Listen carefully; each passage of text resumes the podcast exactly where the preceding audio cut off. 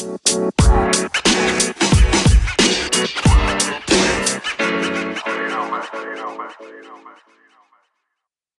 Planı Podcast'inin yeni bölümüne hoş geldiniz. Can, hoş geldin. Hoş bulduk.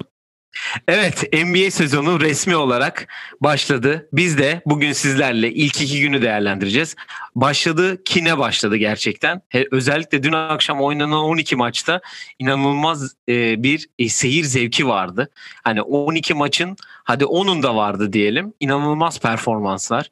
Basketbolu özleyen takımlar, yorulan oyuncular, bir sürü konuşacak şeyimiz var bugün. Ondan hemen konuya girelim istersen. Haberlerle başlayalım önce. Sonra zaten bütün maçları teker teker bugün konuşacağız. Öncelikle geçen bölüm bahsettiğimiz bu çaylak kontratlarının biten oyuncular vardı. Ve inanılmaz bir para saçımı oldu etrafa. Öyle yorumlayacağım çünkü kontratlar inanılmaz. Hemen çaylak kontratını yenileyen oyuncularla başlayayım. Derrick White 4 yıllık $73 milyon imza attı San Antonio'da. Luke Kennard bildiğiniz üzere sezon başı Clippers'a geçmişti. O da oradan 4 yıllık $64 milyon imza attı. OG Anunoby Toronto'da 4 yıllık $72 milyon imza attı. Jonathan Isaac biliyorsunuz sezonu kapatmıştı. Diş sakatlığından dolayı 4 yıllık $80 milyon imza attı. Yine Orlando'da Markelle Fultz 3 yıllık $50 milyon imza attı ve Milwaukee'de de Donte DiVincenzo dün kontratını uzattığını açıkladı Milwaukee. Uzatmayan oyuncular var. Onlara geleceğim ama senin bu uzatan oyuncular arasındaki gördüğün en saçma ve en mantığa yakın kontrat hangisi? Yani ben OG Anunoby'nin çok iyi bir anlaşma olduğunu düşünüyorum. Çünkü 4.72, yani Anunoby'nin gelişmesini görüyoruz. Siakam'ın da o kadroda ve o staff'la birlikte ne kadar basketbolunu geliştirdiğini gördük. O yüzden Anunoby bence en mantıklısı. Diğerleri arasında hepsi yani saçmaya yakın diyebilirsin. Çünkü hiçbiri ilk 5 başlayacak bir oyuncu değil. Markelle Fultz'un ki biraz normal ama Mece'ye gelene kadar sadece 32 maça çıkan bir kişiye 3 yılını $50 milyon bağlamak biraz değişik geldi ki Cole Anthony'nin kontratın bitmesiyle de Markelle Fultz'un kontratın bitmesi aynı yere denk geliyor. Yani o konuda tercih yaparken daha rahatlayacaklar ve Jonathan Isaac'in bütün sene oynamıyor olması ve ona $20 milyon bağlamak bana biraz değişik geldi. Çünkü Isaac öyle hani hayatında ilk kez sakatlanan bir oyuncu değil. Zaten durmadan sakatlanıyor. Bir de böyle para bağlamak direkt Aaron Gordon'u göndereceğiz bize getiriyor bence. O yüzden Orlando'nun ne yaptığını cidden anlamadım ben. Yani Derek White'ın da zaten rotasyon oyuncusu olması, o da hani Greg Popovich'in ben hani şu adama şu kadar para verin deyip de yaptığınızı hani düşünmüyorum. Bana da o mantıklı geldi mesela. Evet, OG Anunoby'de haklısın ama sonuçta Derrick White'ı bayağı seviyor Popovich ki milli takıma bile aldı. Geçen seneki Dünya Şampiyonası'nda kadroda vardı biliyorsun.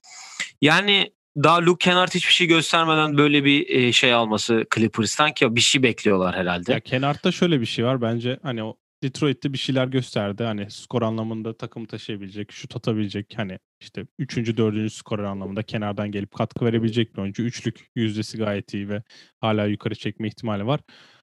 O tam böyle bence Kuzma'nın imzaladığı sözleşmeye de yakın olarak o direkt hani biz en kötü bir süperstar takasında kullanırız parası. Yani zaten 10-20 arası sözleşmeyi imzaladığın zaman direkt seni hani takasta kullanmak çok kolay oluyor. O yüzden hani o konuda hepsi çok mantıklı kontrat o yönden bakarsan ama Kennard bence hani Kawhi'la PG'nin yanında kendini iyi gösterip orada biraz marketini yükseltip takas olabilir ki Kuzma'da da aynı şeyi düşünüyorum. Evet, uzatmayan sürpriz oyuncular var. Öncelikle bunlardan biri Lonzo Ball tabii ki. Birazdan Pelicans maçı konuştuğumuzda zaten uzun bahsederiz. Bulls'da Lauri Markkanen imzalamadı. Jarrett Allen Brooklyn de imzalamadı. John Collins Atlanta'da imzalamadı. Dennis Smith Jr. keza aynı şekilde imzalamayan ve Josh Hart tabii ki de imzalamayan ismi öne çıkan oyunculardan birkaç tanesi ki Josh Jackson gibi, DJ Wilson gibi, Terence Ferguson, Zach Collins ve Tony Bradley gibi oyuncular da rookie kontratlarını, yani çaylak kontratlarını uzatmadılar. Evet, istersen maçlara gelelim ama öncelikle dün oynanmayan ve ilk Covid nedeniyle iptal olan maça gelelim. Bilin bakalım kimin maçı iptal oldu? Houston Rockets dün akşam Oklahoma maçına çıkamadı. Çıkacak oyuncu sayısı bulamadı. Çünkü NBA'in yolladığı protokolde 8 oyuncu bulsaydı eğer Houston Oklahoma karşısına çıkabilecekti. Ama 8 oyuncuyu bulamadığı için Oklahoma maçına çıkamadılar. Bu olayın en başına geleceğim ben. Çünkü bu olayın bir başlangıç noktası var. Bu olay başlangıç noktası aslında yine Houston'ın James Harden'la alakalı yaşadığı bir sorun oldu. James Harden'ın bir restoran diyeceğim. Hani kendisi oranın bir kulüp olduğunu iddia etmiyor ama bayağı videoda da göreceğiniz gibi kulüp olan bir yerde. Kulübün sahibi arkadaşından bir hediye alarak aldığı videoyu sosyal medyada paylaşıyor. Houston'da NBA'yi şikayet ediyor resmen. Hani böyle bir durum var diye. Ve bu yüzden onu NBA bu konuyu değerlendiriyor ve Harden'a da bu yüzden $50,000 ceza veriyorlar. Ayrıca da kaçıracağı her maç için $568,000 ceza alacak. Yani James Harden kaçıracağı her maç için mi? Evet, yani eğer maç kaçırırsa Covid'den dolayı normal kontratından yani işte her maç üstüne para alıyorsun ya. Oynamadığın maçın parası da ceza olarak geliyor. Covid nedeniyle de olursa da 2 kat ceza alıyorsun. O yüzden 570 bine yakın bir para kaçıracak eğer Covid nedeniyle ceza alırsa, ki bu benim Harden'ı çok eleştirdiğimiz bölümde dediğime denk geliyor. NBA ile Rockets kendi cezalarını verecekti Harden'ı ilk yaptığında, vermediler. Harden bunu yapmaya devam etti ki kendisi de zaten böyle bir hata yaptığını kendini korumak için attığı Instagram storiesinde direkt diyor ki ben zaten kalabalık bir yerde bir arkadaşımın promotion'ını kutluyordum diyor. Beklentisi herhalde özür dileriz arkadaşım promotion aldıysa biz sana ceza vermeyelim diye bir beklentisi vardı ama böyle bir şey yok. O yüzden Harden bütün takım maça çıkamamasına ve maçın ertelenmesine neden oldu. Ve maçın da ne zaman oynanacağı da belli değil. Yani ilk başta sonra ben şeyinden devam edeyim. Ya aslında yapması gereken tek bir şey var. Maskesi olsa yüzünde. Bunların hiçbiri biraz olsun. Yani. Olacak yani. Maske bile yok üstüne. Yani çenesinde bile değil. Neyse. Yani yine de NBA dışarıda gidildiği zaman maskeyi görünce bile yapabiliyor. Neyse. Bundan sonra olayların gelişim sırası şöyle devam etti. Ben McLemore'da bir Covid pozitif geldiği açıklandı. İlk eksik oydu zaten. Üstüne maç öncesi bu NBA'de genelde oyuncuların hep bir saç kesimi ritüeli vardır. Ya maçtan bir gün önce ya da maç sabahı bir saç kesimi yapılır. Bunun için hepsi bir evde buluşuyorlar. Burada rookie Kenyon Martin Jr., Kenyon Martin oğlu, bildiğiniz gibi Houston draft etmişti. O iki yönlü kontratı olan Mason Jones olması lazım adı. O, John Wall, DeMarcus Cousins ve biri daha vardı galiba bu olayda. Hepsi aynı odada bulunurken hepsi bu hani sonuçta temaslı olarak gözüküp maça çıkamama şeyini yaptılar ki Kenyon Martin Jr.'ın ilk testi pozitif geldikten sonra ikinci testi negatif geliyor. Evet, orada bir yanlış pozitif varmış zaten galiba. Kenyon Martin yanlış pozitif diyorlar. John Wall ve DeMarcus Cousins'in de testleri negatif geliyor ama 3 tane pozitif vaka artı 4 karantina, Harden'ın protokolden dolayı available olamaması ve Chris Clemens'ın da olamamasından Houston kısacası 8 oyuncuyu bulamıyor ve maç erteleniyor. Maçla ilgili ilerleyen günlerde bir haber olacaksa zaten sizlerle bunu paylaşırız diyelim. Cody Zeller bir sakatlık geçirdi. Elini kırmış o da. Oynamayacak herhalde uzun bir süre, tam bir timeline göstermemişler. Evet. New York rookiesi Emmanuel Quickley de bel sakatlığından dolayı dünkü maçta tamamlayamamış diyelim ve ilk gün maçlarına gelelim. Bildiğiniz üzere ilk gün Golden State ile Brooklyn günün ilk maçında karşılaştılar ve Brooklyn 125-99'luk bir skorla Warriors'ı yendi. Ben hemen kısa istatistikleri vereyim. Kyrie'nin 26 sayı 4 rebound 4 asisti, Kevin Durant'in 22 sayı 5 rebound 3 asist 3 top çalması, Caris LeVert'in de 20 sayı 9 rebound 5 asistiyle galip geldi Brooklyn. Steph diğer tarafta 20 sayı 10 reboundla oynadı. Rookie benim yeni evladım 10 asist pardon. Yeni evladım James Wiseman 19 sayı 6 reboundla oynarken Kelly Oubre ve Andrew Wiggins'in toplam 19 sayısı var. İstersen önce Brooklyn'i nasıl buldun onunla başlayalım. Sonra Kelly Oubre ve Andrew Wiggins olayına gelelim. Yani şimdi Warriors'tan bir kere beklentimiz çok yüksekti hepimizin. ve hani bir Steph Curry'den bir nasıl diyeyim bir James Harden bir Damian Lillard performansı herkesin hani işte süperstar etrafında takımı playoff'a taşıyacak bir performans bekliyorduk. O yüzden o konuda bakacak olursak biraz hayal kırıklığına uğradık çünkü Warriors'ın oynadığı setler ve Steve Kerr'in oynattığı basketbol aslında aynıydı işte. Off screenler, screenden çıkışlar, topun dolaşması, o hızdan hani çok bir şey kaybedilmemiş ama bu sefer şöyle bir şey var. Diğer taraftan Klay Thompson çıkmadığı için veya pası veren Andre Iguodala olmadığı için, Shawn Livingston, Draymond Green de yoktu. Draymond Green olmadığı için Steph Curry boş çıkmıyor hiçbir screen'den. Direkt switch yapıp zaten onu çözüyorlar ki Brooklyn Nets'e hemen bir değineyim. Yani çok iyi gözüktüler ve bu 7 seconds or less basketboldan çok en başta biraz topu kim atıyor, topu ilk kim alıyorsa o atsın basketbol oynandı. İlk çeyrekte bu şutların hepsi de girince zaten 20 sayı oldu hemen. Yani çok iyi gözüktüler çünkü onların kenardan getirdiği oyuncular Caris LeVert, Taurean Prince, Jeff Green, Jarrett Allen oluyor. Warriors'ın kenardan getirdiği oyuncular Kent Bazemore, Toscano Anderson tarzı oyuncular. O yüzden yani çok büyük bir kalite farkı vardı. Kevin Durant de zaten Kevin Durant gibi oynadı. %95'e yakınmış kendisi de ve Steve Nash de aynı şeyi söyledi. O yüzden Kyrie Irving'in de biliyorsun zaten sezona böyle hızlı girmeyi seviyor. Yani Kyrie böyle basketbol oynadığı zaman o bize saha dışında yaptığı değişik işleri unutturuyor. O yüzden hani izlemesi çok keyifli. Hani ne kadar fazla ISO oynasa da topun dönmesinde de bile hani topu döndürüyor. Kevin Durant'ı buluyor ki birlikte onların ikisinin oynadığı pick and roll cidden çok üst seviye NBA seviyesinden. O yüzden hani Brooklyn çok güzel bir basketbol oynadı ve çok iyi gözüktü. O yüzden ben Brooklyn'i yani biraz abartılı bir tepki de herhalde her maça birkaç tane atarız diye düşünüyorum. Brooklyn sanki bir numarayı alacakmış gibi gözüktü ilk maçtan. Onu ben geçen bölüm Brooklyn konuştuğumuzda söylemiştim hatırlıyorsan. Olabilir demiştik yani. Ki şu an birinci olmaları lazım ki bildiğin gibi Milwaukee'de kaybetti. Birazdan ona geleceğiz. Yani Durant'i özlemiş basketbol severler. Gerçekten oyuna olan katkısı, oyuna olan etkisi zaten yine belli oldu.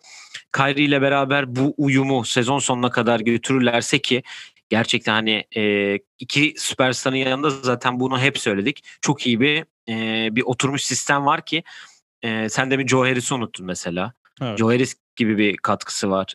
Caris LeVert var, Dinwiddie, Jarrett Allen, Taurean Prince dedin, Jeff Green dedin. Yani çok geniş bir rotasyon var aslında. Yani sahaya attığı her oyuncusunun Steve Nash'in katkı verebilecek seviye. Hani şu niye bugün şu katkıyı vermedi soru işareti olmaz. Herkes birbirini kapatacak bir durumda. Bu da zaten Brooklyn'i bir üste koyuyor. İkinci maça gelelim istersen Los Angeles derbisine. Brooklyn'e ilgili son bir şey diyeceğim. Sen hani rol oyuncularından bahsettin. O da yani Durant'le Kyrie'yi çıkardığın zaman bu takımdan hatta DeAndre Jordan da çıkar. O takım geri kalan işte 8-10 oyuncu hatta Jeff Green sizde de. O 10 oyuncunun bu son 2 yıldır gelen onların ayrı bir playoff tecrübesi var. İşte Philadelphia'yla oynadıkları seri var. Hani D'Angelo Russell falan var ama o takım aynıydı. Geçen sene o playoff oynayan takım var. O yüzden bir bubble'ı var bu takımın. Yani o yüzden o tecrübenin yanına bir de sen o süperstarları eklediğinde çok rahat gözüküyorlar sahada. Evet ki geçen sene de zaten bundan bahsetmiştik bubble'da. Brooklyn'den bahsettiğimiz zaman hatta. Küçük Warriors'la da ilgili şunu söyleyeyim. Tabii ki Clay ve Draymond Green'i çok aradılar. Kelly Oubre ve Andrew Wiggins'e yani biraz daha zaman verilebilir diye düşünüyorum. Yani o takıma alışma konusunda.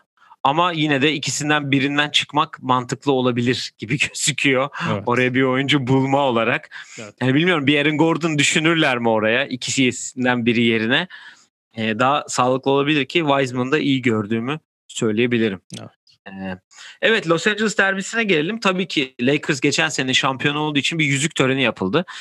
Kısacası hemen o yüzük töreninden hemen kısaca bahsedeyim. Tabii ki bizim tahmin ettiğimiz üzere Clippers içerideydi. Dışarı çıkmadı. Ve güzel de bir olay yapmışlar açıkçası. Beni çok etkiledi. Yüzükler dağıtılırken Staff'ınkini sağlık çalışanları anons etmiş. Ve Coach Vogel ve oyuncuların da aileleri onları yüzüğe şey yapmışlar, anons etmişler. Çok güzeldi ve güzel detaylar da var aslında. Kısaca hemen Kostas'ınkinde Yannis'in olması güzel bir ironi olmuş tabii ki de. Ailemize yüzükleri ilkini sen getirdin. İnşallah daha fazlası gelecek gibi de bir şey var ki maalesef ki Antetokounmpo ailesinin tek yüzüğü bu olacak gibi gözüküyor. Eğer Kostas tabii kalırsa bu sene sonuna kadar tekrar bir ikinci yüzük gelir diye düşünüyorum. LeBron'un ailesindeki mutluluğu görmüşsündür diye düşünüyorum ki I Promise okulundaki öğrenciler daha mutlulardı LeBron'un yüzük LeBron oğullarında şöyle bir şey vardı. Biz bunu tam her sene yapıyoruz. 4. de yapmayalım artık gibi bir surat ifadeleri vardı. O yüzden sıkılmışlar zaten. Brownie ya da Taco aynısı olmuş yani ses olarak, fizik olarak zaten babasına o kadar yakın ki yani bir tek kız yapsa çok daha keyifli bir video olabilirmiş diye düşünüyorum. Kızın da üstünde Anthony Davis forması olması evet. Zaten ayrıca da güzel bir detaydı ki bence sinirliler Taco Tuesday'i kaçırdılar diye. Evet, o da olabilir. O da olabilir. Güzel bir detay olarak da ben Marcus Morris'in gelip Markif'i videoya çekmesi. Bütün aileyi de video çekmiş. Çok güzel bir detaydı. Onu da göstermişti TNT on. Onu da söyleyelim. Bir de tabii ki şampiyonluk banner'ı açılmadı. Onu da taraftarları beklediğini söylediler. Diyelim ve maça gelelim. Clippers ilk maçı kazandı. Bu şampiyonların banner ve ring seremoniden sonraki maç kaybetme geleneği devam ediyor diyebiliriz. Ben aslında geçen sene aynı ben de bu düşünceyleydim ve bu akla gelince yani bu işte şampiyonluk şeyleri akla gelince bu Dallas'ı Miami yendiği sezondan sonraki açılış maçında Miami'nin Dallas'ı 35 sayıyla yenmesi direkt benim de aklıma geliyor. Geçen sene Toronto Pelicans'ı uzatmada yenmiş. Tabii Zion yoktu. Ben direkt o aklıma gitti. Direkt geçen seneki skora baktım. Uzatmaya gitti de o duygu yüklemesi, ailesini görmüşsün. Orada yüzünü almışsın. İşte resimleri çekilmişsin falan ve 10 dakika sonra sahaya çıkıyorsun ki Lakers ilk çeyreği 39-19 geride kapattı. Yani Lakers'ın bu sene bir daha 19 sayı atacağını düşünmüyorum ben bir çeyrekte. En azından ilk çeyrekte. Ve zaten yani Lakers'ta şöyle bir hava vardı. Böyle bir pick-up maçı yaptığında, bir arkadaşlarla buluştuğunda bütün güçlüleri bir takıma verirsin. Ama böyle herkes ne yapacağını bilmez. Dur ben atmayayım sen at. Hani top biraz dönsün basketbol oynadılar ve ondan bir alışkanlık sıkıntısı vardı. Bence Marc Gasol'un 5 dışarıda oynayan rakiplere karşı pivot savunması soru işareti yani sıkıntı yaratacak ki Gasol da onu söylemiş. Savunmada çok zorlandım ve foul problemine girdi o da. O yüzden Lakers'ın sıkıntı yaşadığı şeyler bunlardı ama Dennis Schroeder'ın neredeyse yürüyerek herkesi geçtiği, neredeyse triple double yaptığı bir maçta güzel ışıklar vardı. Montrezl keza aynı şekilde iyi bir performans gösterdi. LeBron klasik ilk maçtan bir bileği döndü. Süresi 6 tane. Maçın bitmesine 7 dakika var. Lakers 6 sayı gerideydi. LeBron oyundan çıktı ve bir daha girmedi. Yani ne kadar ciddiye aldığı da bence buradan belli oluyor Lakers'ın ki. Ben LeBron'u fantezi takımıma aldım. 72 maçın 55'ini falan oynayacak diyorlar. Ben 60 maçı okeydim ama 60'ın 55 bir anda vurdu. 60'ın 6'ını üzer yani. 55 bir anda vurdu seni. Şöyle diyeceğim ben de maçın geneline baktığımda Lakers anlamında. Daha doğrusu şöyle diyeceğim. Şimdi bütün maçları üstünden geçeceğiz dedik. Ama şöyle bir tespit yaptım 2 gün maçlarına göre. Bubble'da aşırı performans göstermiş oyuncularda ve takımlarda ciddi olarak bir yorgunluk gözüküyor yani. Şimdi Damian Lillard'dan da bahsedeceğiz. Jamal Murray'den de bahsedeceğiz. Bunlar hep Bubble'da çok ağır performanslar gösterip belli ki o daha şeyi atamamışlar üzerinden ki hani dejenerasyonu mu diyeceğiz hani dejenere. Yani tam dinlenememişler gibi. Özellikle tam dinlenememiş. Çok havası vardı. Lakers'taki oyuncular hani böyle. Ki Miami de aynı şekilde biraz bana yorgun gözüktü. Yani şimdi birazdan diğer oyunculara geldiğimizde ne demek istediğimi daha rahat anlayacak dinleyicilerimiz. Hani bu yüzden bu mağlubiyeti biraz ona yormak. Bir de yenilerin çok iyi gözükmesi aslında Lakers'ın avantajını oldu. Dediğim gibi Schroeder 14 sayı, 12 rebound, 8 asist gibi bir performansla bitirdi. Montrez de bench'ten gelerek 15 sayıda katkıda bulundu. Ki Clippers'a da Paul George'un 33 sayısı ve Kavai'nin de 26 sayısı var. Orada da yeni olarak Ibaka 15 sayı atmış zaten. Ama Paul George yine bu maçlarda kendine malzeme bulmuş ki o köşeye attığı kimse olmayan pas gerçekten yine tarihe geçer. Ben sana söyleyeyim onunla alakalı. İnsanlar Paul George'u biraz hani Paul George'u laf etmek için kovalıyordu. O da öyle bir top kaybıyla kendini yine internete düşürdü ama yani ben Clippers için herkes aynı şeyi söyledi. Yani Clippers için ilk maçtan yorum yapmak cidden çok sağlıklı değil. Kawhi Leonard'ın fiziksel olarak daha iyi durumda olduğu gözüküyor bu arada en azından. O Toronto'da hani ben top alayım 2 dribbling yapıp orta mesafemi atayım oyunu. Bunu yapabildiğini gösteriyor Clippers'ta. Ve fiziksel olarak da iyi seviyede. Onun dışında ilk maçtan yani geçen sene de onlar ilk maçı kazanmıştı ve şampiyon zannetmişlerdi kendilerini o yüzden. Çok bir şey diyemiyorum Clippers hakkında. Evet, ikinci güne geçelim. Boston ve Milwaukee maçıyla başlayalım. Akşamın zevkli maçlarından bir tanesi. Boston Milwaukee'yi 122-121. Jayson Tatum'un süre biterken attığı, artık kimin ruhu değdiyse o topa öyle bir topla potalı giren basketle ve Yannis'in de tabii ki berabere yapacak faulü kaçırmasıyla drama dolu bir maçtan galip ayrıldı Boston. Tatum'un 30 ve Brown'un da 33 sayısı var. Zaten ikisinin bu takımı sürükleyeceğini biliyorduk ki orada da yeniler Jeff Teague ile Tristan Thompson çok kaliteli katkıları var ki Kemba'dan yoksun bir Boston var. Sen bu maçla alakalı düşüncelerinle genel olarak, çünkü Jrue Holiday'de 25 sayıyla katkı vermiş. Aslında Milwaukee'nin istediği her şey olmuş bu maçta. Ya ben bu abartılı tahminin ilk maçtan sonuç çıkarma geleneğinde ben Mike Budenholzer'ın Wikipedia'ya Igor Tudor üstüne de David Blatt yazmasını rica edeceğim. Çünkü sezon ortasında lider giden takımın koçunun kovulması ve o takımın başarılı olması ve şampiyon olması yeni koçla birlikte. Böyle bir tarih var önümüz geçmişimizde. Mike Budenholzer bir kere hücumda hiçbir şey değiştirmemiş. Topu yine tepede Yannis'e verelim. O basketbol oynansın var. Chris Middleton isolation ve playmaking'ine biraz daha sayı anlamında yükselmiş ama maçın bitimine 1 dakika 40 saniye kala Jayson Tatum postayken Pat Connaughton savunuyor. Biz bunun olmaması için böyle beklentimiz vardı. Yannis bunu görmemek için bence Supermax'a imza attı. Ama yani hiçbir şey değişmiyor ama fark 20 iken yine vidaları sıkıp maçı böyle kazanacak duruma getirebiliyorlar. Hatta uzatmaya götürecek duruma kadar geldiler. Benim Bucks hakkında gördüğüm bir tweet vardı. Onda da ilk beşimiz çok iyi, bench'imiz rezalet, koçumuz rezalet. Bence bu takımı çok iyi anlatan bir tweet. Onun dışında da Yannis'e foul yapıldığı anki bayağı hayalet bir düdüktü yani. Tristan Thompson'a foul çalınacaksa yerde çalınacak bir düdük. Ama havada hiç temas yok. Onun dışında Yannis'e foul yapıldı.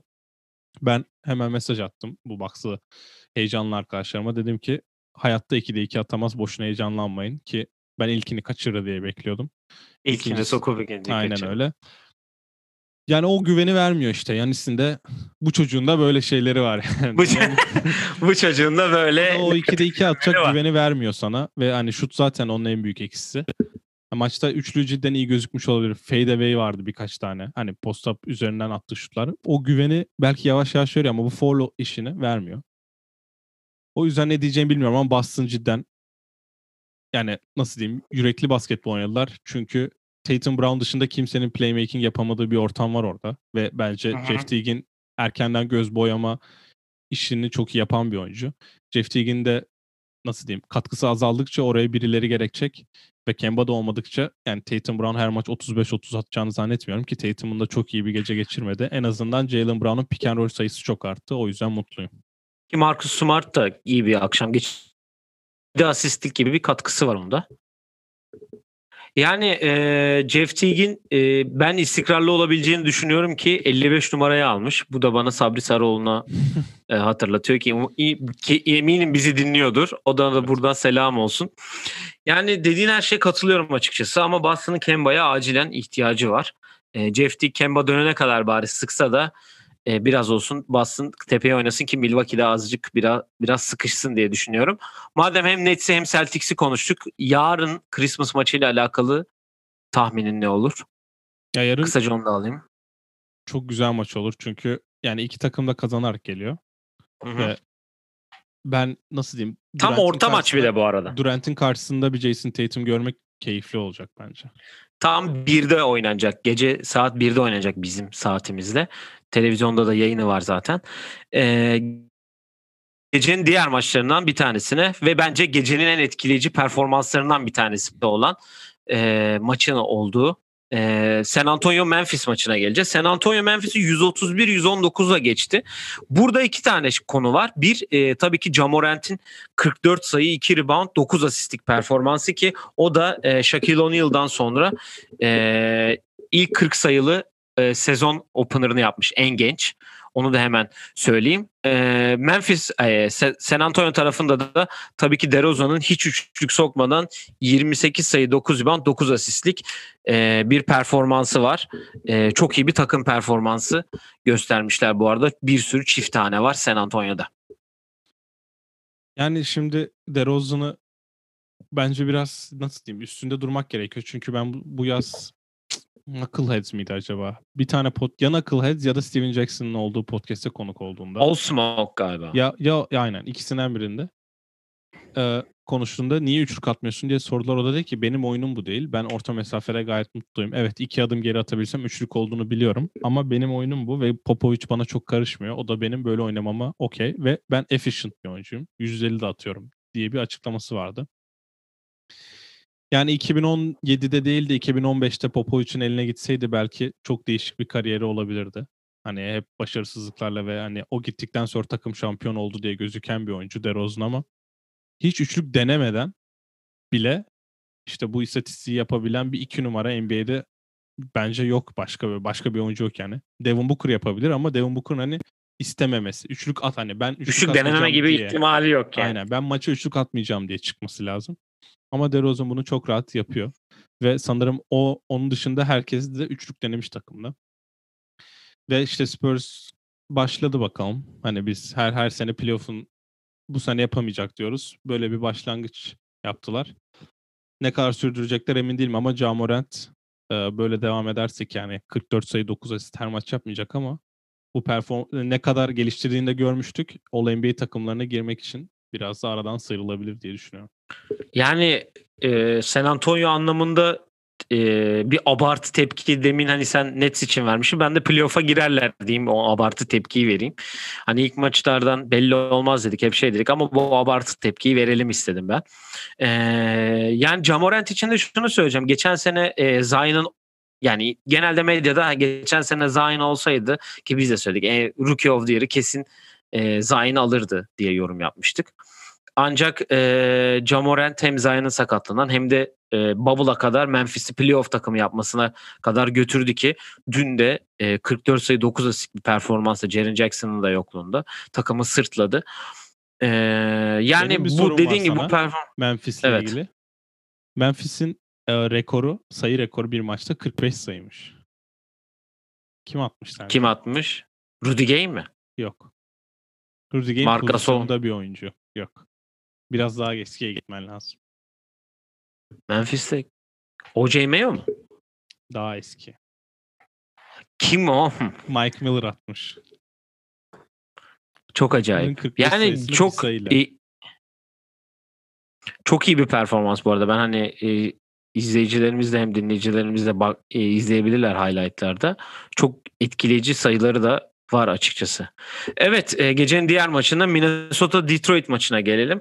Ya bu maçla ilgili çok fazla söyleyecek açıkçası bir şey yok çünkü Detroit'in ve iki konferansında en dip takımlarından iki tanesi. Ben sadece burada Anthony Edwards'ın 15 sayısına biraz dikkat çekmek istiyorum. O da 1. tur seçimi olduğunu söylemiştik. Çok gömdük biz bu programda da 1. tur böyle, 1. seçim böyle olmaz falan filan diye.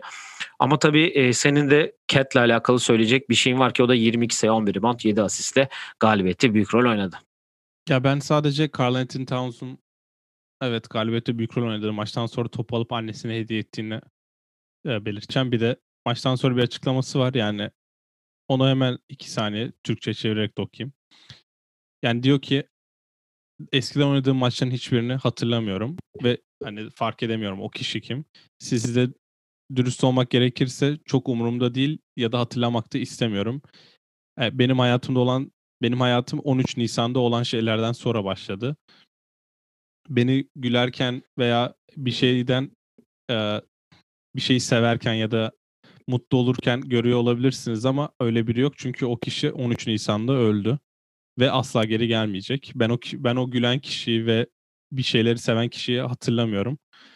Şu an beni fiziksel olarak görüyor olabilirsiniz ama benim ruhum 13 Nisan gününde öldü diyor ki böyle diyen birinin hani profesyonel yardım aldığını inşallah alıyordur ve hani bu kişinin öyle. Bir basketbol sahasına çıkıyor olması, basketbol oynuyor olması yani inanılmaz bir olay bence. Yani cidden biz zaten bundan bahsetmiştik. Bir sene ara verse hani kendisi için çok iyi olabileceğini size söylemiştik ama demek ki o basketbolu kendine bir tedavi olarak görüyor ama yani bunun için cidden üzgünüz ki her maçtan sonra da annesiyle ilgili soru sormak eminim onu daha iyi yapmayacaktır diye de düşünüyorum. Yani Yani bu bence bütün NBA oyuncularına ve bütün basketbol oyuncularına bir ders olabileceğini söyleyebilirim. Çünkü hani nasıl diyeyim, ya böyle bir psikolojide sahaya çıkmak, üst düzey performans sergilemek onun için çok eminim çok zordur. Ben tekrar aynı yere döneceğim belki ama zevklerinden dolayı idmana gelmeyen, çıkmayan, kendi arkadaşını düşünmeyen insanlar var NBA'de. Ama ailesinden böyle kaybedip de training camp'in ilk gününden beri orada olup sahada yüksek performans gösterip galibiyet alan bir oyuncu var. Seçimi size bırakıyorum. Hangisini takımınıza istersiniz diye diyelim ve diğer maça geçelim. Aslında gecenin en çok merak edilen takımlarından bir tanesi Atlanta'nın Chicago deplasmanına gitmesi, çıkmasıydı ki Atlanta'da 124-104 kazanarak bir mesaj verdiler ki Triangle'ın 37 sayı, 6 rebound, 7 asistlik performansı ve Atlanta'nın da devrede attığı 83 sayı var burada da. Bu da bir franchise record'muş bu arada. Ya Atlanta hazır gözüktü, iyi gözüktü. Tabii ki rakip Chicago'ydu belki ama yine de Doğu'da onların rakibi olarak görmek gerekiyor. Altına alması gereken bir takım olarak gözüküyor. Yani bu Atlanta'nın sence Bogdan'ın da 15 sayısı var bu arada. Onu da söyleyeyim. Yenilerden. Hani Atlanta'nın bu sence ilk tek maçlık bir hype mı yoksa sezona yayabilecekleri bir durum mu? Atlanta böyle tempolu oynayabildiği, koş koş oynayabildiği, rahat pozisyonlar bulduğu, işte fast break'te John Collins'in alley-oop smacını illa görmüştür insanlar diye düşünüyorum. Trae Young'ın ilk yarıda 27 sayı 7 asist yapabileceği maçlarda çok rahat kazanacak. Çünkü zaten Atlanta'nın kadrosu 140 sayı atmak üzerine kurulu bir kadro. Ve zaten maç sonucu 20 sayılık bir fark gösterse de maçın 3. periyodun ortasında fark 40'tı. O yüzden Chicago'dan da nasıl diyeyim, beklenti biraz yüksekken biraz nasıl diyeyim, enerjileri sahaya çok iyi yansıdığını ben düşünmüyorum. Ve daha yeni kurulmuş bir takıma karşı bir tepki de veremediler. O yüzden Lauri Markkanen'den 21 sayı atması bence biraz onu ve kontrat extension almaması biraz hani ben kendim iyi oynayayım, takaslanabilirim belki, en azından bir şey alırlar karşılığında, bir öyle bir performans vardı bence Lauri adına. Bulls için bence biraz beklemek lazım ama Hawks çok iyi gözüktü. İlk maçtan da Bulls'a karşı 40 sayıyla öne gelmek, öne geçme şansı yakalamak ve hani Trae Young'da yani çok top atmadan 37 sayı 7 asist yaptı, daha ne yapsın? Yani çok iyi bir mesaj verdi bence. Evet, yani devrede de bir 83 sayı atıldı. O da yani tabii ki rakip Chicago dedik ama yani Atlanta yine de Rajon Rondo'dan yoksun oynadı. Capela da oynamamış dün galiba. Evet, zaten John Collins 5'te, Gallinari 4'te başladı. O tempo yapmalarına bayağı yardımcı oldu. Kemre Diş'in de 15 sayısı var. Ondan da bir atılım bekliyor artık diye düşünüyorum Atlanta. Ve akşamın en sürpriz galibiyeti diyeceğim buna çünkü yeni hoca, yeni bir sistemin, yeni bir şehir, yeni bir salonda oynayan Pelicans ve Toronto maçına gideceğim. Pelicans'ın 113-99'luk bir galibiyeti var. Dediğim gibi Pelicans Stan Van Gundy ile ilk maçına çıktı. Toronto'da Tampa'daki ilk maçına çıktı. Bu arada NHL'de şampiyon olan Tampa Bay Lightning'in sahasında oynuyorlarmış. Ve taraftar orayı basketbol vardı, sahasına çevirmişler. Hiç dikkat etmedim tribünde. Evet, tribün doluydu. Yani dolu tabii %100 değil de yani insanlar vardı. Tabii ki Brandon Ingram'dan bahsedeceğim. 24 sayı 9 rebound 11 asistlik bir performans. Çok pardon. Zion'un 15 sayı 10 asist ve JJ Redick'in 23 sayısı var. Bu sisteme zaten alışık olduğunu söylemişti. Ve bu sistemde de bence beni en çok şaşırtan dün akşamın Lonzo'nun 16 sayısı var ki 8'de 4 üçlük atıyor ve attığı yani şutları gördüm. Şut stili o kadar güzel olmuş ki hani bilmiyorum, Markelle Fultz'la konuşsun. Şut antrenörü kimse Lonzo'nun, ona alsın geri. Onunla çalışsın çünkü çok böyle temiz bir şut stili yapmış kendine ki çok da özgüvenli. Ya fast break sonu kaldırıp attığı bir üçlük var ki Pelicans'ın geri dönüşünü başlatıyor ki Ingram'ın ve Zion'ın da zaten sayı katkılarından bahsetmiştik. Yani Lonzo hakkında diyeceğim şey, o şut stilini artık sol gözünün üstünden atmaktan direkt sağ gözünün üstüne aldı. Hani bütün neredeyse hani kitap gibi atılan şutörlerin çoğunun attığı o sağ gözün üzerinden çıkarma işini tamamen oturttu bence. For atarken de belli oluyor. Hani çok net atıyor. Bunda ben zaten Pelicans'ın şut koçunun çok iyi olduğu söyleniyordu. Ingram'ın şutunu da düzeltmişti. Hatta CC'ye dedikten de tabii ki yardım alabilirsin. Çünkü NBA'nin en iyi 10 şutöründen biri tarihte. Tabii ki de yani. Ve Stan Van Gundy'nin gelmesi bu takıma savunma anlamında bir katkı yapacaktı ki JJ dediğinden bahsetmiştik biz. Hani ilk çift idman yaptıkları günde akşam şut idmanı yaparken sabah 3,5 saatlik idmanlar yapıyorlarmış. Bunların 2,5 saati savunma üstüne ve rotasyon üstüne oluyormuş. Zion for problemine girdiği için rakamları böyle. Yoksa zaten 20 sayının üzerinde çok rahat atabileceği bir sistem ve o setler üzerinden oynanıyor. Yani JJ Redick'le Zion Williamson handoff yapıyor. Yani boş bırakma şansının olmadığı handoff ya da pick and roll ikilisi. Onun dışında Raptors için de Nick Nurse'un kitabını yeni bitirdim. Rapture adı. Okumayan veya okuyabilecek varsa tavsiye ediyorum. Ama Nick Nurse'un eşit ağırlık ofensi bu sene sanki çok işlemeyecek gibime geliyor. Çünkü Norman Powell'la Pascal Siakam neredeyse aynı topu atmışlar. Hatta ona da hemen bakayım. Yani artık Siakam'ın bence maç başına 20 top atması gerekiyor ve OG Anunoby'ye de işte 70 milyon verdikten sonra 9 top atması olmaması gereken bir olay diye düşünüyorum. Yani Pascal Siakam 20 sayılık bir performans göstermiş. Öbür tarafta Kyle Lowry'de 18 sayı 10 asistlik bir performansı var ki Fred VanVleet çift haneye çıkamamış. Yani şöyle diyeceğim Toronto ile alakalı. Toronto'nun yani batı takımları üzerindeki baskınlığı bence biraz olsun azalacak bu sene. Çünkü o hani Toronto'yu konuştuğumuzda da bahsettik.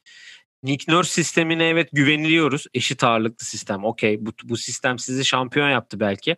Ama bir star vardı. Bir süperstar vardı hatta.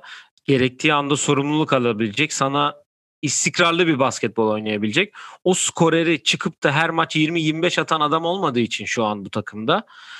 Bu takım sayı bulmakta, hücumda hele hem Gasol hem Ibaka'yı da kaybettikten sonra çok zorlanacaktır bu sene.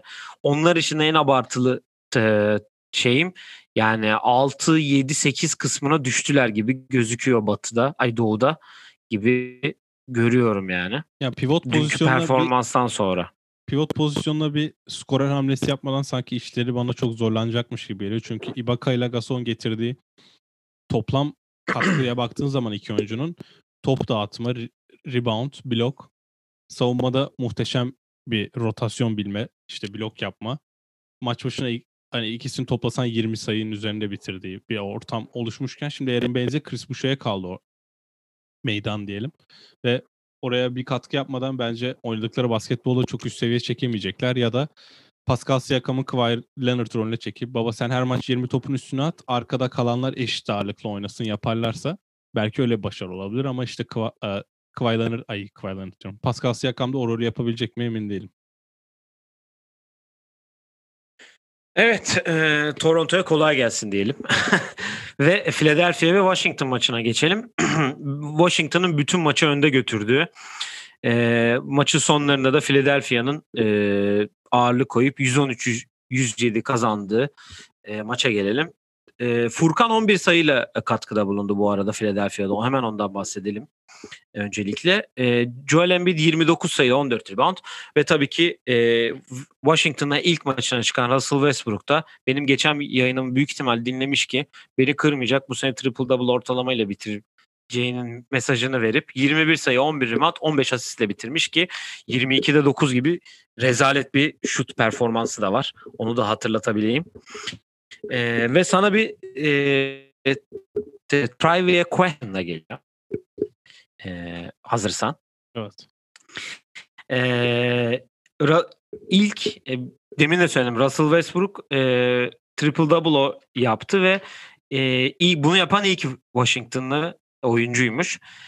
Ve takımıyla ilk maça çıkan ve triple double yapan son oyuncu kim? Bunu 6 kişi yapmış NBA tarihinde.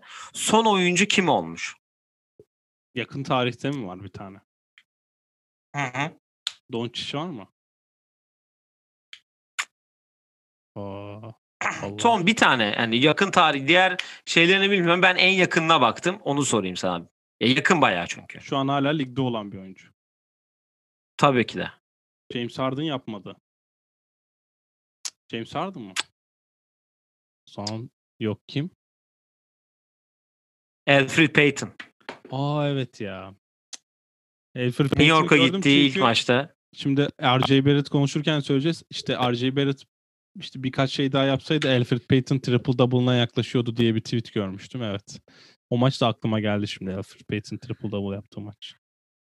Ve Washington'da da Bradley Beal 31 sayıyla katkıda bulundu. Benim şöyle bir sorum olacak. Philadelphia kanalında Mori geldi, Doc Rivers geldi. Mori'nin sistemini yapacağız dedik. 28 üçlük denemiş dün. Washington 8 üçlük bulmuş. Bunların üçünü Furkan sokmuş zaten. Danny Green 0 isabet. Bu ne kadar devam eder onu sorayım. Yani bu şütörler elbet sokacak hep deriz ama hani ne kadar devam eder?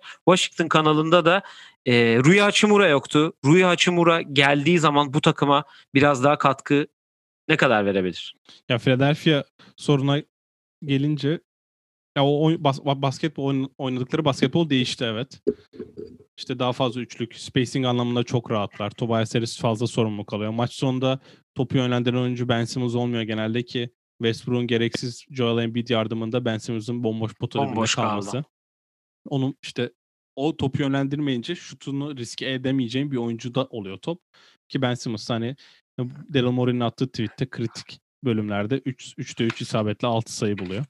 Ve Philadelphia böyle devam edecek. Şut sokunca iyi gözükecekler. Sokamayınca da kötü gözükecekler. Çünkü şut için güvendikleri adamlar Seth Curry ki iyi bir şütör. Danny Green, Furkan Korkmaz, Shake Milton ve Tobias Harris yani.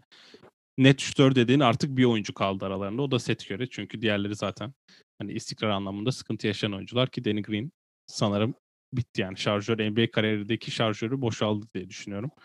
Washington'a gelecek olursak da Washington Wizards dün %100 bir Russell Westbrook tecrübesi yaşadı. Takımda başka bir star varken o stardan bütün maç daha fazla top kullanma, gereksiz üçlükler deneme tarzı işlerini de yaptı. Triple double'ını da yaptı ki zaten maçın ilk 5 dakikasında 4 sayı, 4 rebound, 5 asist yapmıştı. 3. periyot yapmıştı bu arada. Aynen. Washington'ı ben bu arada çok iyi gördüm ve inanılmaz beğendim. Dün maçı kaybetmelerinin büyük nedeni bence Bertans'ın sadece 20 dakika oynayabilmesi. Çünkü spacing istedikleri zaman Westbrook, Beal, Denny, Mo Wagner ve Davis Bertans sahaya attıkları an inanılmaz bir spacing, inanılmaz bir tempo ve koşla zaten rakibi çok yıpratıyorlar. O 5 yani 150 sayı ortalama yakalayabilecek bir 5 bence. Yani offensive ratingle çarptığın zaman tabii ya da 100 pozisyona çarptığın zaman.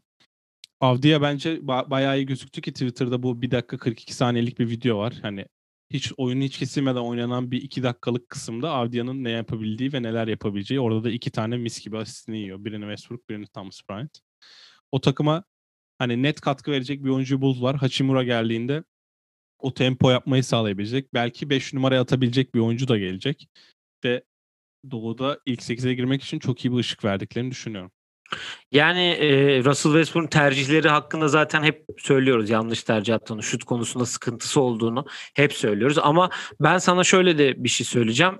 Washington'ın iyi gözükmesinin kesinlikle bir sebebi var ki o da Russell Westbrook'un etrafında oynadığı oyuncuları her zaman pozitif anlamda saha içinde etkilemesi. Paul George'u MVP yapacaktı neredeyse. Yani öyle bir durum var ki dün de Bradley Beal'a da iyi bir şey yaptı. Etki yaptı diye düşünüyorum ki sezon boyunca da kesin devam edeceğine de inanıyorum bunun. Denny içinde zaten Denny'yi biz draft'tan önce de en hazır oyuncu söylüyorduk. Yani iyi gözüktü. Senin dediğin o videoyu ben de gördüm zaten. Çok iyi gözüküyordu. Geçen bölümde de bahsettik. Rookie'ler hazırlar, eskiler daha az hazır gibi gözüküyor demiştik ki benim de hazır oyunculardan biri. Rui Hachimura'yı da heyecanla bekliyoruz diye düşünüyorum.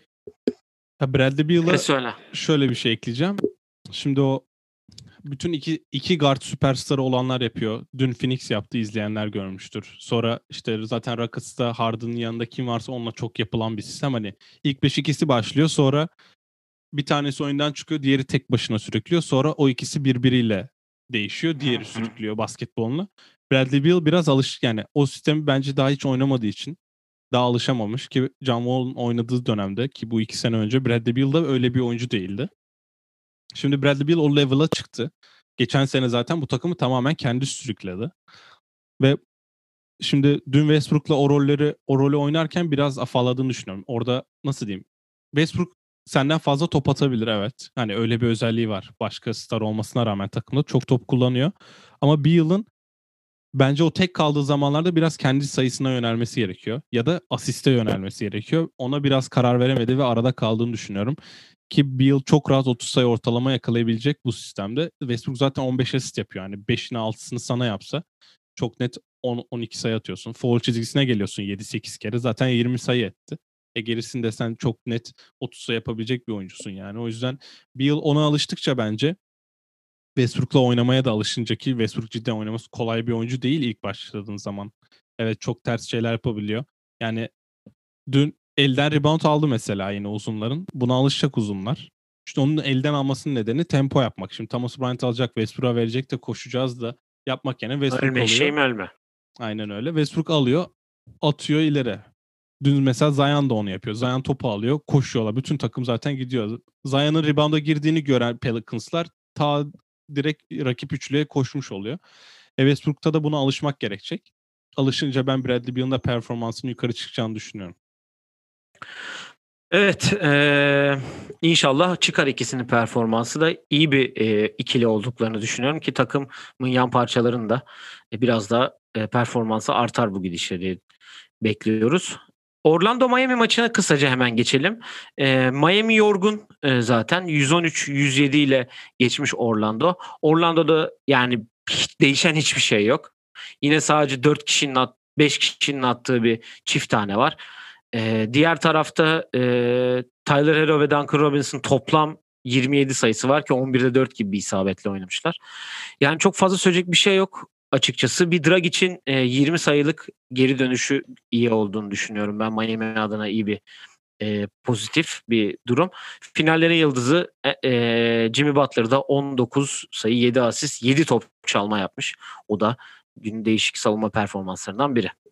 Yani ben de çok ya bu dün izlediğim en az izlediğim maçtı. O yüzden hani yorum maç nasıl basketbol oynandı o konuda çok yorum yapmayacağım ama hani Jimmy Butler'ın 7 top çalma yapması fiziksel olarak olmasa bile mental olarak yine ne kadar hazır olduğunu gösteriyor bence. Miami'de senin dediğin gibi benim okuduğum yazılanlara göre de hani fiziksel anlamda birkaç sıkıntı yaşayan takımdan biri ki zaten en az tatil yapan ikinci takım onlar da Lakers'la birlikte. Dragic'in bu kadar çabuk dönmesi beni şaşırttı. Bench'ten geldi. Herhalde 6. adam olmak için onlar da öyle bir şey yapıyor diye düşünüyorum. Deyip geçebiliriz bu maçı. Aaron Gordon'ın bir şeyi var. Onunla da alakalı çok transfer dedikodusu mu diyeyim artık. Bir takımdan ayrılacağı yönde haberler de var. O da çok hazır değil. Saçlarını maçlarını uzatmış. Böyle abuk subuk bir şey olmuş. Evet, anlamadım. Evet. O kurtulmak istiyor herhalde oradan diye düşünüyorum onu da görünce. Evet. Dün akşamın en hazır gözüken takımlarından biri olan Cleveland'ın maçına gelelim. Cleveland Charlotte'ı konuk etti ve maçı 121-114 ile kazandı. Cedi'nin 11 sayı, 4 rebound, 2 asistlik bir performansı var. Hemen ilk onu söyleyelim. Larry Nance'in triple-double'a yakın performansı, Andrew Drummond'ın double-double'ı, Okoro'nun katkısı, Garland'ın 22 sayı, 6 rebound, 6 asistlik. Yani Cleveland ne istese yaptı. Diğer tarafta da tabii ki Terry Rozier'in 13'lüklü 42 sayısı ve LaMelo Ball'un 0 sayılık 5'te 0 isabetle 15 dakikada sayıda kalması var. Sana şöyle geleceğim. Colin Sexton geçen bölüm kendisinin en overrated oyuncu olacağını söylemiştim. İlk maçtan havaya girmesi beni açıkçası derinden etkiledi biraz. Onu söyleyebilirim. 27 sayı 5 asiste bir performansı var. Yani Cleveland belli ki JB Bickerstaff'i seviyor. Oyuncular çok saygı gösteriyor belli ki. Ve oyuncular da saygı gösterdiği için bir beraberlik var. Kevin Love oynamadı dün akşam. Hani onun sakatlığı mı var ya da hani... Sakatlığı var evet. Hı. Sakatlığı olduğundan dolayı oynamamış. Yani ondan Cleveland bana çok güzel gözüktüğünün akşamın en güzel takımlarından biriydi açıkçası. Diğer tarafta Rozier'in 42 sayısı, Lamelo'nun sorunları ve Gordon Hayward'ın da 120'lik kontratının biraz olsun ucundan tuttuğu performansı var. 28 sayı 7 asistlik. İki takıma da neler söylemek istersin? Onu ya, senden alalım. Hayward bence böyle oynarsa Charlotte çok mutlu olur. Yani her maç 28 sayı atmasına gerek yok ama basketbol aklı olarak sahaya çok farklı şeyler getirdiğini dün gösterdi. Rozier bugün 42 attı. 16'da 13'lük attı. Yarın 11'de 2 atıp maçı 13 sayıyla da bitirebilecek oyuncu. O yüzden Cleveland'ın çok iyi gözükmesinin nedenlerinden biri de bence rakibin Charlotte olması. Ki hani Larry Nance'i sahip olan fantezi sahiplerine de buradan tebrik ediyorum. Ben dahil bunlara. Kendisi neredeyse triple double yapıyordu. Drummond zaten her maç 15-15 yapıyor. O yüzden çok sıkıntı yok. Ya Sexton senin dediği gibi overrated çünkü insanlar onu Most Improved'a yazdığı için gereksiz bir baskı yaratıldı. Hani tabii oyuncu baskı hissetmiyor ama hani şimdi Sexton'ı bir izleyelim bakalım nasıl en çok gelişme gösteren oyuncu olacak diye bir hani seyirciye öyle bir baskı yapıldığını düşünüyorum. Ama yani Doğu'da playoff'a giremeyecek olan bir takıma oyuncusuna 20 sayı ortalama yapmış. Şimdi 27 sayı ortalama mı yapacak mesela? Dün 27 attığı için söylüyorum. O yüzden hani Sexton böyle devam edecek. 20'nin etrafında bitirecek ki o da illa kötü günler yaşayacaktır. Garland da öyle. Ama top biraz fazla dönüyor en azından. Çünkü geçen sene en çok asist yapan oyuncu 3.5 asiste bitirmişti yanlış hatırlamıyorsam ki uzun süre Cedi liderdi takımda. Top fazla dönüyor. Herkes istediği şutları bulabiliyor. Bir alışkanlık yakalamışlar ki zaten training camp'i en uzun süren takım oydu. Çünkü onlar yazın da uzun bir süre buluştu. Yanlış hatırlamıyorsam. Evet. O yüzden yani takım biraz oturmuş. Andre Drummond'un da kontrat senesi. O yüzden daha böyle 20-20'lik performanslarda bekliyorum kendisinden. LaMelo Ball ve Gordon Hayward?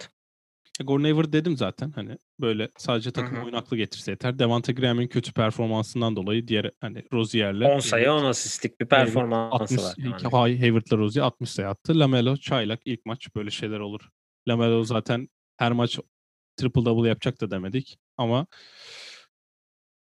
yavaş sürecek herhalde onun alışması. Öyle muhteşem gözüken çaylak bir Tyrese Haliburton var. Ona da geleceğiz. Ama LaMelo yavaş yavaş sadece highlightlarından zaten Rookie of the Year olacak. 2-3 triple double'a yakın istatistik yaptıran zaten rookie sıralamasına kendisini bir numaraya atar. Abisinin şut antrenörüne ona da tavsiye ediyorum kesin, buradan. Kesin. Evet. Yani eminim inşallah bizim yayını dinler. Eminim dinler. Diyelim hızlıca Indiana-New York maçına gelelim. İki yeni koç, iki yeni sistem diyeceğim. Ama Pacers'dan bahsederken demiştik aynı oyuncular. Oladipo'nun gelişi ve New York'ta da Tom Thibodeau'nun yeni takımı gençler demiştik ki Indiana 121-107'lik bir galibiyet aldı. Sabonis'in 32 sayı 13 rebound 5 asistlik ki bu Indiana'da attığı en fazla sayıymış bu arada. Bilmiyorum haberin var mıydı? 32 sayısı. Malcolm Brogdon'un tabii ki 21 sayı 7 8 asist. Oladipo iyi gözüktü. Miles Turner'ın 8 bloğu var. Diğer tarafta RJ Barrett biraz olsun bir ışık gösterdi. Immanuel Quickley'i zaten söylemiştik. Onun etkisi nasıl olur? Hemen kısaca bu maçla ilgili senden yorumları alayım. Çünkü bundan sonraki 3 maçımız üzerine daha çok konuşulması olayların olduğu 3 maç. Ya bir kere Tom Thibodeau takımı 120 sayı için kafayı yiyordur büyük ihtimalle çünkü. Gece uyuyamamıştır büyük ihtimalle evet, onu söyleyeyim. Artık alışması lazım çünkü yani Julius Randle'ın bu kadar süre aldığı ve neredeyse triple double yaptığı bir akşamda bu takım yani 120 sayı verecek ve rakipte de Indiana zaten hani bıraksan 20 sayı atabilecek 5 tane oyuncusu var ki. Hani Miles Turner 7 blok yaptı. İşte böyle ışık veriyor 8 blok yaptı. Böyle ışığı bir maçta veriyor sonraki maçta işte bir blok, işte 4 sayı, 2 rebound ama 3 foul yapıyor. Böyle değişik bir oyuncu o da. Sabonis'e bıraktığın zaten All-Star seviyesi oyuncular. Oladipo'nun istikrarlı bir performansa koymasını istiyorum. Çünkü bu adam yani All-Star oldu ve All-NBA'ye girmeye hak kazanan bir performans gösteriyorken bir sakatlık yaşadı. Şimdi herkes onun yeteneğini sorguluyor bence. Sorgulamak ne kadar haklı ben çok emin değilim ama Oladipo iyi oynamayı hak ediyor ve bu yeni sistemde koçun getirdiği yani orta mesafe çok atmayalım sisteminde. Oladipo bence başarılı olacaktır ki Doug McDermott o takımın şutörü diye alınan adam 6'da 0'la oynamasına rağmen takım çok net bir galibiyet alabiliyor. TJ Warren da bu arada Bubble'ın yıldızı o da 4 sayı mı 8 sayı mı ne atmış ama galiba. Ama top kalmadı artık yani. Hep bahsediyoruz yani. Yani. Süperstarlar ya Oladipo top atsa diyecek. 4 tane yani 3 tane NBA All-Star seviyesi oyuncum var. 60 top ediyor 20 tane atsalar yani. Yılın çaylağı adayım Obi Topin'de 9 sayı 3 reboundluk bir performansı var. Bu arada onu da söylemeden geçmeyeyim. Ya Oladipo ile ilgili şunu söyleyeceğim. Aktif NBA oyuncuları arasında bence en şanssız ikinci oyuncu olabilir diye düşünüyorum Derrick Rose'dan sonra. Sakatlıktan dolayı söyleyeceğim bunu. Eğer unuttuğum biri varsa affola. Ama aklıma gelen ikinci isim herhalde olur diye düşünüyorum. Dediğin gibi All-Star olmuşken sakatlık yaşaması. Üstüne bir sakatlık da. O Cleveland'da oynadıkları playoff turunu hatırla. 7. maçta LeBron'un tepeden üstüne üçlük soğuğu muazzam bir seriye geçirmişti hatırlıyorsan. Evet bence gecenin en zevkli maçı diyeyim. Çünkü gerçekten sonu böyle nasıl diyeyim yani filmlere konu olacak şekilde biten bir son oldu. Sacramento ve Luke Walton diyeyim.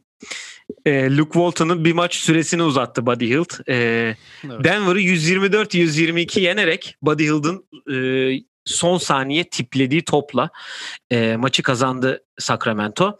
Harrison Barnes'ın iyi bir performansı var. 21 sayı 9 rebound 5 asist. Demin sen bahsettin Tyrese 12 sayı 2 rebound 4 asistle en hazır rookie'lerden biri ki en kritik zamanlarda sahadaydı da. Yok için 29 sayı 15 rebound 14 asisti ve tabii ki evladımız Michael Porter'ın 24 sayı 3 blokluk ki köşede çok kritik bir bloğu var. Ve Jamal Murray'in 9'da 1 sağ içiyle 9 sayısı var. Birazdan Dame için de söyleyeceğim. Damian Lillard için de bunu. Program başında da söyledim. Çok üst düzey performans sergilemiş bubble oyuncuları daha hazır değil de derken biraz da bundan bahsediyorum. Jamal Murray bubble'da MVP tarzında bir performans sergiledi. 2 seriyi 3-1'den çevirdi. Lakers'a kafa tuttu. Yani gerçekten kendini o yıldızlar arasında kabul ettiren bir bubble geçirmişti. 9'da 1 saha içi. Jokic çok böyle nasıl diyeyim hazır ilk defa herhalde kariyerinde ilk defa bu kadar ince geldi. Sondaki sekans zaten hani böyle gerçekten hani çok enteresan bir olay. Tyrese'in oyunu ve Michael Porter'ın performansıyla alakalı düşüncelerini de merak etmiyor değilim açıkçası. Murray ile Lillard'a dediğine katılıyorum ama şimdi Steph Curry'e yapılan savunmadan sonra ve bu iki oyuncunun da böyle performans göstermesinden sonra acaba takımlar yavaş yavaş artık biz gardları durduralım, onlar atmasın, başkaları atsın savunmasına mı dönüyor onu merak ediyorum. Çünkü ya Lillard'la Murray Lillard'ın işte 3 boy küçüğü gibi bir şey yani Pikachu diyorum. Pokemon'lar hani yükseliyor ya. Hani Lillard, gelişim. Lillard en gelişmiş hali. Hani Murray de onun 2 level küçüğü gibi bir oyuncu. Ve hani onlar atmasın biz başkalarının atmasına okeyizden. Hani Jokic 29-15-14 yapmasına rağmen Jokic maçı kaybedebiliyor Denver. Ve ben burada bir koç olarak Will Barton'ı kınamak istiyorum. Çünkü Michael Porter Jr.'ın kenardan çıkardığı topta ne kadar vardı? 8 saniye falan olmasın. Yok. 8 olamaz. Neyse 2 sayıydı ve rakibin foul yapması gereken bir durumda. O smaç denemesinden dolayı kınayacağım kendisini. Çünkü Aaron Fox blokladı o smaçı. Aaron Fox muhteşem bir basketbol. Evet. Muhteşem bir basketbol play yaptı. Hani evet, blow yaptı. Rebound aldılar ki sonra da maç beraber oldu. Ama orada takım rakibin sana foul yapacağını biliyorsun. Süreyi yeme hakkın var. Evet, boş olabilirsin ama orada topu potaya atmayacaksın bence. Çünkü basketbolda smaç dahil %100 bir atış yok. Bunu istiyorsan Jayson Tatum'a da sorabilirsin. Ki aynı sonucu görmüş oldum sende. O yüzden Will Barton sağ olsun maçı hani biraz elden gitti. Son topta da hani Harrison Barnes zaten 2 tane basket attı arka arkaya. Hem maçı berabere hem 4'ten 2'ye indirdi hem de 2'den berabere yapan basket yanlış hatırlamıyorsam. Sonra da Jokic'in elinden topu aldı ki orada Barnes'ı Jokic'in üstüne vermek de çok mantıklı bir hareket. Çünkü Jokic'i oraya kadar çıkardıktan sonra net bir yani savunmada üstünlük sağladı Barnes. Tyrese'e gelecek olursak da zaten Tyrese'in oyunu akıllı olarak rookie'lerin en üst seviyesi yani en akıllı rookie olduğundan bahsetmiştik. Köşede fark 2 iken kaçırdığı bir üçlük var. Keşke onu soksaydı da maçı öyle kazansalardı. Ama şanssızdı. En azından 4. periyodun sonlarında yakın bir maçta sahada kaldı ve direkt o tecrübeyi edindi. Buddy Hield, De'Aaron Fox ve Tyrese'le hani üçünün oynadığı bir sistemle bu takım hani rekabetçi olabiliyor. Ama bu ne kadar ilerleyecek bilmiyorum. Çünkü Sacramento Kings her seneyi biliyorsun. Böyle biraz bizi heyecanlandırarak girip sonra bizi yüzüstü bırakıyor. Yani iyi gözüktü bir bakıma. Yani Will Barton'ın olayıyla ilgili şunu söyleyeceğim. Senin de dediğin gibi hani kahraman olmayla kahraman olmama arasında 3 saniyelik bir sekans yaşadı. Önce kahraman olamadı. Sonra gitti Harrison Barnes'ın topunu blokladı. Kahraman oluyordu. Ama döneni Buddy Hield tipleyince maçı kaybettiler. Bu arada öyle net foul yani sekans yaşadı. Harrison Barnes'a yaptığı net foul mesela. Smacı kaçıyor. Ama mesela Mike Malone sahaya girdi Buddy Hield'ın topundan sonraki. Niye yok hiçe foul çalınmadı diye topu kaybettiğindeki Buddy Hield'ın da belki nasıl diyeyim bir Kings'de kalırım belki sayısı olmuş olabilir. Bir de şu topa son saniye attıktan sonra koridora koşma tribini de gerçekten bir kere daha yapan oyunculardan biri. Karşı. Aynen öyle. Bu arada biz biliyorum Spor Toto Süper Lig programları gibi olacak ama biz biliyorum hakem konuşmayı çok sevmiyoruz ama normal sürenin sonunda Denver son top oynarken yok içe çalınan bir hücum foul var. Buddy Hield'ın elini yanından geçen koydu itti diye bir hücum foul çaldılar. Yani NBA yani dün çalınan en kötü düdük bir kere o kesin. Dün akşam bütün Scott Foster mıydı hakem baktın mı? Yok hiç bakmadım da yani. Yok Houston'ın maçı iptal oldu ya ondadır. Ya da Phoenix foul aldı. Hani 9 sayı bir de 6 foul ile sahada bile kalamadı. Yani madem Murray ve Lillard'tan bahsettik. Portland'ın maçına gelelim. Utah'la oynadılar. O da Batı'nın iki taş takımı diyeyim. Ve Utah hazır ve klasikleşmiş sistemiyle senin de Quinn Snyder'ı istikrarıyla övmenle 120 yüzlük bir galibiyet aldı ki sana bir try a question'la daha geliyorum. Evet. Damian Lillard bu maçta devreyi 0 sayıyla tamamlamış. 2014. Bak yayında onun başka soru mu? Damian Lillard bunu en son ne zaman yapmış? En son. 2014 değil mi? 2015 mi o son? 2018'de yapmış bunu ilk defa. Bir devreyi. Yok son defa. İlk devreyi 2018'de hiç sayı atmadan bitirmiş ki bu maçı da 12'de 4 sayı içiyle 9 sayıyla bitirdi. CJ'nin 23, Carmelo'nun 15 sayısı var. Diğer tarafta Gobert'in hem savunmada hem hücumda ki performansı. Jordan Clarkson'ın bench'ten gelip 15 sayısı. Ve tabii ki Joe Ingles'ın 14-5-7'si var. O da enteresan bir. Joe Ingles hazır gelmiş. Sezon ortası yorulur büyük ihtimal yaşından dolayı diyeyim. Ve maçı da Utah kazanmış. Ya ben bu maçını açtığımda, maçı açabildiğim zaman çünkü bu Kings maçına da çok denk geliyordu. Orada hep 20 sayıda o yüzden hani bir rekabet göremedim ama Portland konusunda uzunların çok savunma yapamadığını ve Gobert'in çok rahat basket bulduğundan konuşuluyordu.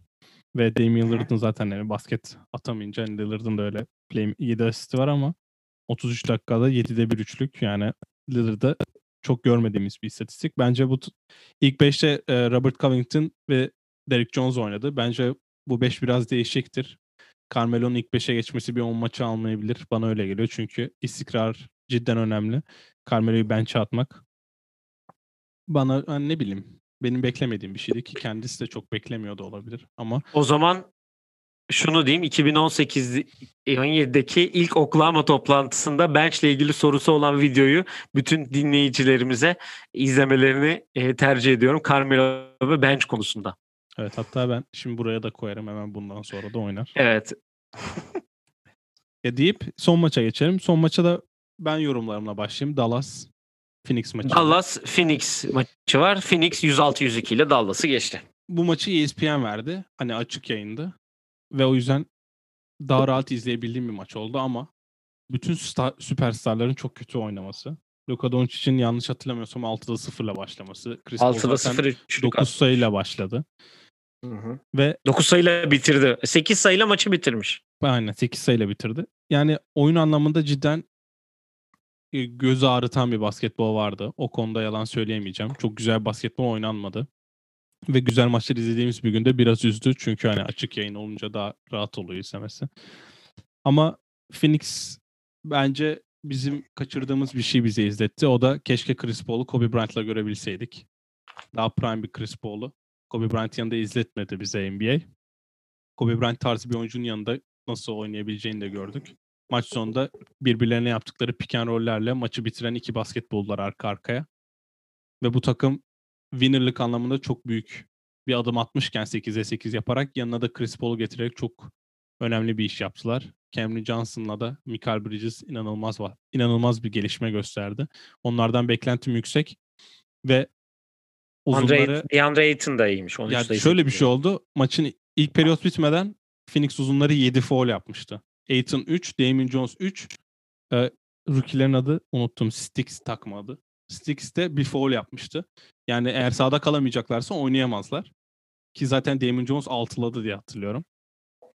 O sorunu çözecekler. Büyük ihtimalle Saric zaten 3. pivot olur diye düşünüyorum. O da oynamamış bu arada. Evet. Daha yeni geldiği için onu. Hatta Kaminski'yi de aldılar Wavers'tan. Evet, Kaminski de geldi. Çok dedikodusu geçti bu arada. Fenerbahçe'ye de yazdılar ama Phoenix'ten kullandı tercihini. Ya ki zaten Phoenix onu Chris Paul'a almak için, yer almak için salmıştı. Şimdi geri aldılar ki ne oynadığını bilen oyuncuyu almak her zaman pozitif yazar. Dallas'a gelecek olursak da Willie Cauley-Stein'in sadece son periyot kullanması Rick Carlisle'ın beni şaşırttı çünkü savunamıyordu yani. Kleber'le Dwight Powell savunamadı. Cauley-Stein'e attı. Artı 14'le falan bitirdi 7 dakikada. Sonra maçın bütüne 4 dakika kala moladan döndü. Dönüşte oyundan aldı. Benim son diyeceğim de Dallas Mavericks Türkiye hesabına ben bu tweet'i attım. İlk 5 başlayan 3 forvet Josh Richardson, Dorian Finney-Smith ve Tim Hardaway Jr.'ın üçü de aynı fizikteler neredeyse. Üçü de sol koluna sleeve takıyor ve forma numaraları 0, 10 ve 11. Yani birbirleriyle karışmak için böyle bir şey yapmışlar diye düşünüyorum. O da çok değişik gözüküyor yani televizyonda. Mustafa'yı almıştık bu arada yayına Dallas evet. Türkiye hesabını hatırlıyorsan Bubble evet, zaten zamanı. Zaten dün onunla bayağı yazıştık dedim. O da şöyle bir cevap verdi. Hemen onu söyleyeyim. Hemen okuyorum. Dedi ki abi şut atamayan Dorian Finney-Smith, her şutu sallayan Tim Hardaway Jr., aklı başında olan Josh Richardson diye ayırt edebilirsin yazmış. Çok güzel ayırmış onu. Gerçekten buradan da selam olsun ona. Bizi dinliyordur o. Kesin dinliyordur. Onun için. Ben bu maçla ilgili iki takımla alakalı şunu söyleyeceğim aslında. Luka Doncic gitsin artık Porzingis'e öpüyor mu? Ne yapıyor? Ne ediyor? Bir şeyler yapsın ve fazla kilolarından kurtulsun bir an önce diye düşünüyorum. Luka Doncic ile alakalı. MVP dedik çünkü kendisine. Eğer MVP olmak istiyorsa ya gitsin Porzingis'in dizlerini öpsün yani. Öyle diyeyim. Phoenix tarafına şunu diyeceğim. Son iki hücumdan bahsettin sen. Ben son iki hücumla alakalı şu notu almıştım. Aynı hücumları Houston'da da oynadı Chris Paul. Aynı maç sonu oynadı. Kendi adamını sürekli karşısına alıp Harden çağırıyordu, switchliyorlardı. Her pozisyon aynısı oldu zaten Houston'da da. Ki attığı son Devin Booker'ın attığı bir sağ köşe foul çizgisinin köşesinden attığı bir maçın artık son basketi olan sayı var ki birebir Houston'da oynadığı şeyin kopyası. Ki böyle bir game winner da var kendisinin. Harden'ın baskın yapıp Portland'a attığı turnikeyle bitirdiği. Yani Devin Booker'ın 22 sayısı var. Devin Booker'a seviye atlatacak bir oyuncu olduğunu zaten söylemiştik. Devin Booker'ın da saygı gösterdiğini de biliyoruz zaten ona. Onun için ben Phoenix için çok iyi olduğunu düşünüyorum bu nasıl diyeyim katkının Chris Paul eklemesinin. Onları yukarılarda görürüz diye düşünüyorum. Evet. Evet, uzun bir yayın oldu bugün çünkü maçlar hem çok zevkli hem çok konuşacak şey vardı. Birkaç gün böyle olacak diye düşünüyoruz ki yarın bildiğiniz üzere Christmas maçları var. İlk maç Pelicans Miami, ikinci maç Golden State Milwaukee, üçüncü maç Brooklyn Boston, dördüncü maç gecenin maçı bence Dallas Los Angeles ve son maçta Clippers Denver'la oynayacak. Bununla ilgili yayınımız zaten hemen maçtan bir gün sonra sizlerle olacak. Bunları, bu maçları da özel olarak enine boyuna her şeyle oturup konuşacağız. Var mı eklemek istediğin herhangi bir şey? Yok, zaten cumartesi akşamı tekrar yayınlayacağız. Evet, cumartesi akşamı tekrar sizlerle beraber olacağız. @OyunPlanetPod Twitter, Instagram, Facebook, YouTube, Spotify, Apple Music bütün hesaplarımızdan bizleri takip edebilirsiniz.